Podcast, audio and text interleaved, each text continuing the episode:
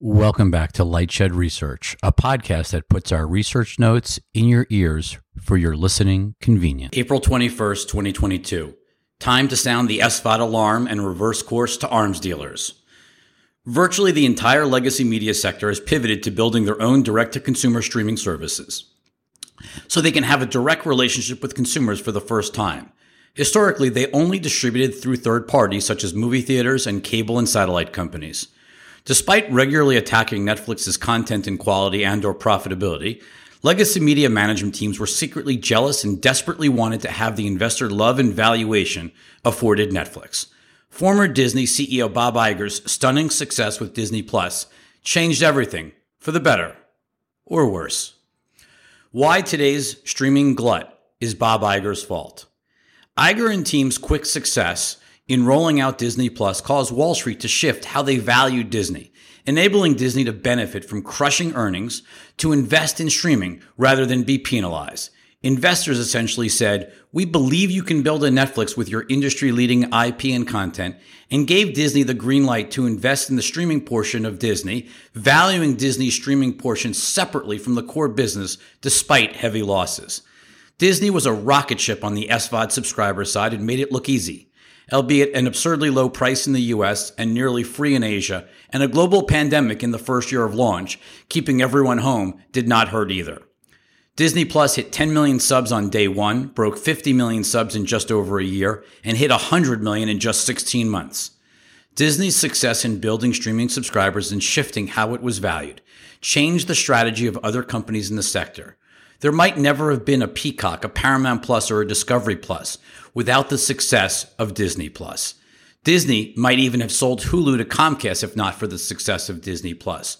But when you had investors enamored with Netflix, enabling them to spend aggressively on content, and Disney making it look so easy to replicate Netflix, everyone else lined up to follow strategically.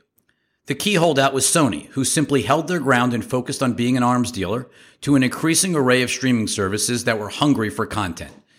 Unlike the bundled linear TV world where just enough content was the winning strategy, in the SVOD world, you need a constant supply of fresh content to attract new subscribers and keep subscribers because churning off is as easy as clicking a button. In turn, being an arms dealer has become an incredible business for Sony, not to mention talent agencies such as Endeavor. What now?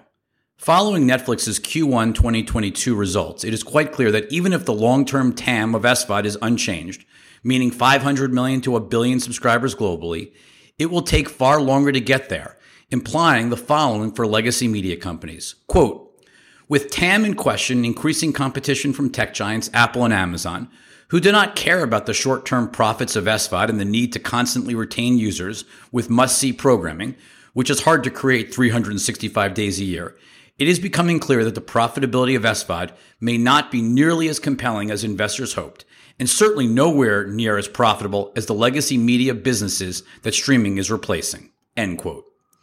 Now that the entire media industry has pivoted to streaming and declared it their number one priority, they have sought to recapture all their best content and IP for their own streaming platforms versus licensing to third parties and they made streaming the home of all of their highest profile new programming.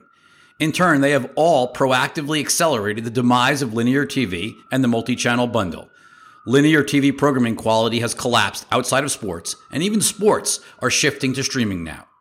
Yet, if streaming is not economically as compelling as they anticipated, and investors are not going to give them credit for investing in streaming because the long term economic potential is far lower, should legacy media consider an abrupt about face. While it feels hard to fathom abandoning streaming with so much capital committed to original streaming programming over the next several years, we wonder if that is the hard decision management teams such as NBC Universal and Paramount should make. In a similar vein, it bolsters our view that Disney should be selling Hulu to Comcast and focusing on what they are really good at content wise versus trying to be more like Netflix. Disney's TV studios would then fuel family programming for Disney Plus with an expanding definition of family programming leveraging parental controls and sell what is truly not family friendly programming to third parties as an arms dealer. Back in early 2021, Lightshed's Brandon Ross wrote, Is WWE ahead of its time again as it abandons its D2C effort? It appears WWE made the right decision economically speaking, and investors have rewarded them for that tough decision. We wonder if any legacy media company that is accelerating their push into direct to consumer streaming will pull a 180 and reverse course to become an arms dealer like Sony. Do not hold your breath, but it's an important issue that every management team should be thinking about as investors fear the rise of hashtag good luck streaming.